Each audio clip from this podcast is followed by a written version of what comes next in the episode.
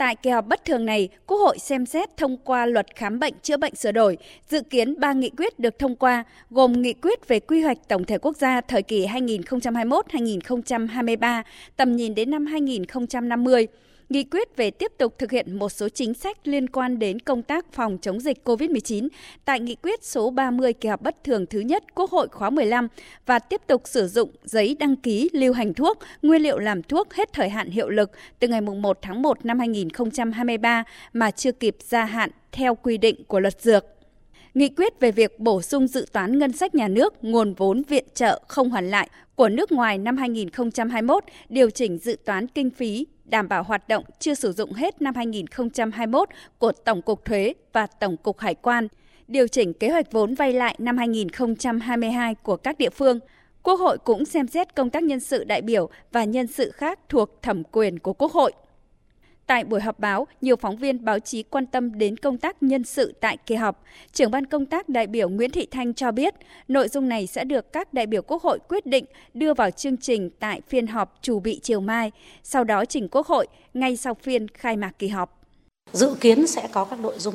là cho thôi làm nhiệm vụ đại biểu, miễn nhiệm và có bổ nhiệm mới. Công tác nhân sự cũng là công việc thường xuyên. Do vậy, việc chúng ta lựa chọn nhân sự để bố trí vào các vị trí hay là kịp thời thay thế các cái vị trí, chúng ta cũng phải dần làm quen với cái việc diễn ra bình thường.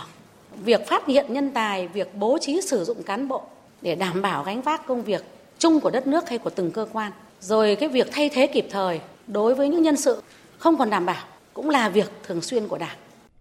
Liên quan đến dự thảo khám bệnh chữa bệnh sửa đổi, Phó Chủ nhiệm Ủy ban Xã hội của Quốc hội Nguyễn Hoàng Mai cho biết, đến nay dự thảo luật đã tiếp thu ý kiến của đại biểu Quốc hội, chỉnh sửa, giao Chính phủ quy định chi tiết việc xã hội hóa y tế, đặc biệt về tài chính trong khám bệnh chữa bệnh. Dự thảo luật quy định cụ thể, chuyên biệt các lĩnh vực khám bệnh chữa bệnh, không dẫn chiếu theo luật giá. Mang tính đặc thù trong khám bệnh chữa bệnh thì nó thể hiện trong việc như xác định yếu tố hình thành giá, rồi xác định cụ thể các cái chi phí trong khám bệnh chữa bệnh để hình thành cái giá,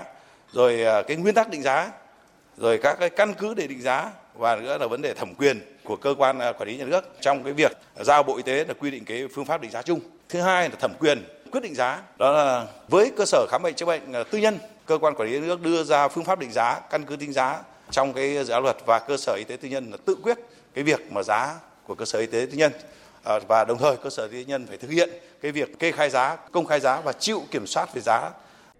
Tại kỳ họp này, nội dung quan trọng được Quốc hội dự kiến thông qua là dự thảo nghị quyết về quy hoạch tổng thể quốc gia thời kỳ 2021-2030, tầm nhìn đến năm 2050. Theo đó, nội dung chủ yếu tập trung vào phạm vi ranh giới quy hoạch, quan điểm tầm nhìn, mục tiêu phát triển, những nhiệm vụ trọng tâm thời kỳ quy hoạch, định hướng phát triển không gian kinh tế xã hội đối với các vùng động lực quốc gia, các hành lang kinh tế, các khu vực lãnh thổ cần bảo tồn, vùng hạn chế phát triển, định hướng phát triển và phân bố không gian các ngành quan trọng.